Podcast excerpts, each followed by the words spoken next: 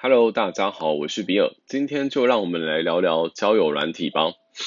我在大学时期直到现在三十岁了，使用交友软体的次数或者是种类应该是比一般人还多啦。从一开始的网页版的豆豆聊天室跟寻梦园跟 UT 这三个算是五六年级或是七年级生的前段班会比较比较清楚接接触到啊，我是七年级的后段班接近八年级，其实我在使用的时候已经算是尾声了，对尾声。然后后来走向手机，智慧手机的流行嘛，有些 App，微信啊、陌陌、遇见、圆圈、BeeTalk、Scout、Goodnight、ADAR，还有柠檬，还有后来的网页版的匿名聊天 Live Any、WooTalk，还有直播的 App 的话，我有玩的话就 Wave。常常有人说我的话题少，怕尴尬，不会聊天之类的。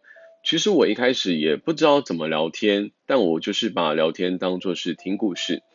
今天也许是你讲你的故事给别人听，也有可能是你遇到别人讲他的故事给你听。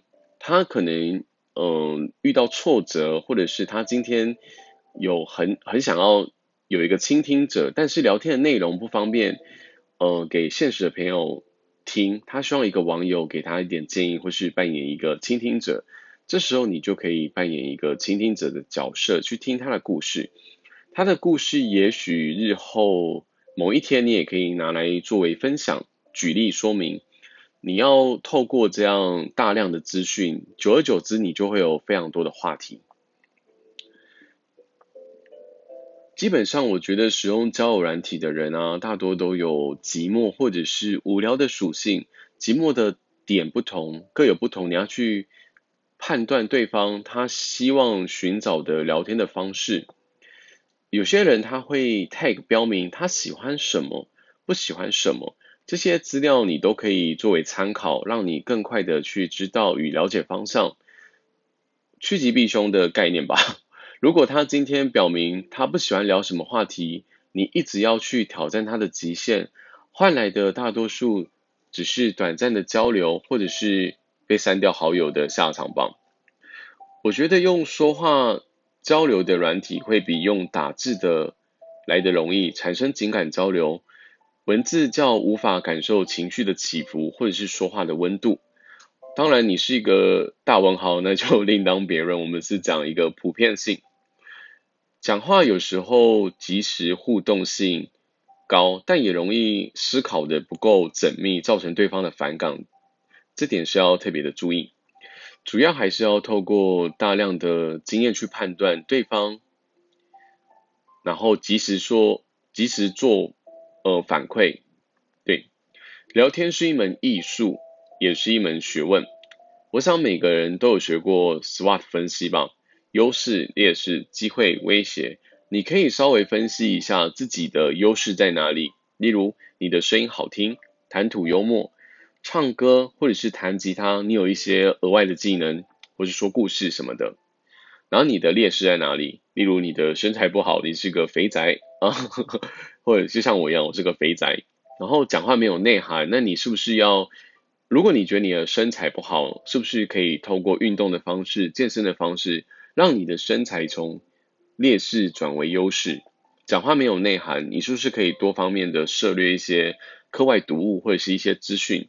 知识，看新闻或是看一些报章杂志之类的，去充实自己聊天的程度，对，提升自己的内涵，然后诸如此类的简单的定位一下，这不是要做一个上台报告，你只需要简单的定位，就好比说吃食物好了，今天你要找喜欢吃这种食物的人，接受度会比不喜欢这种食物的人来高出许多吧。简单来讲，你今天是个青椒。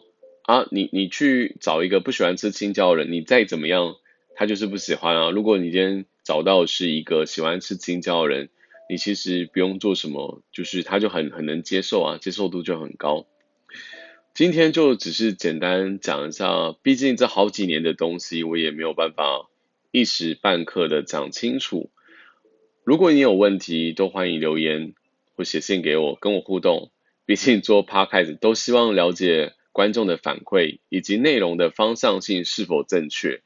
如果接下来有更多的互动或是更多的问题，我会比较好再制作一集比较针对性的问题，例如说要怎样，嗯，培养话题，或是我这样比较好去透过我的经验去简单化，让你们比较了解如何去与一个人建立起一段关系，朋友关系，或是情人关系，或是。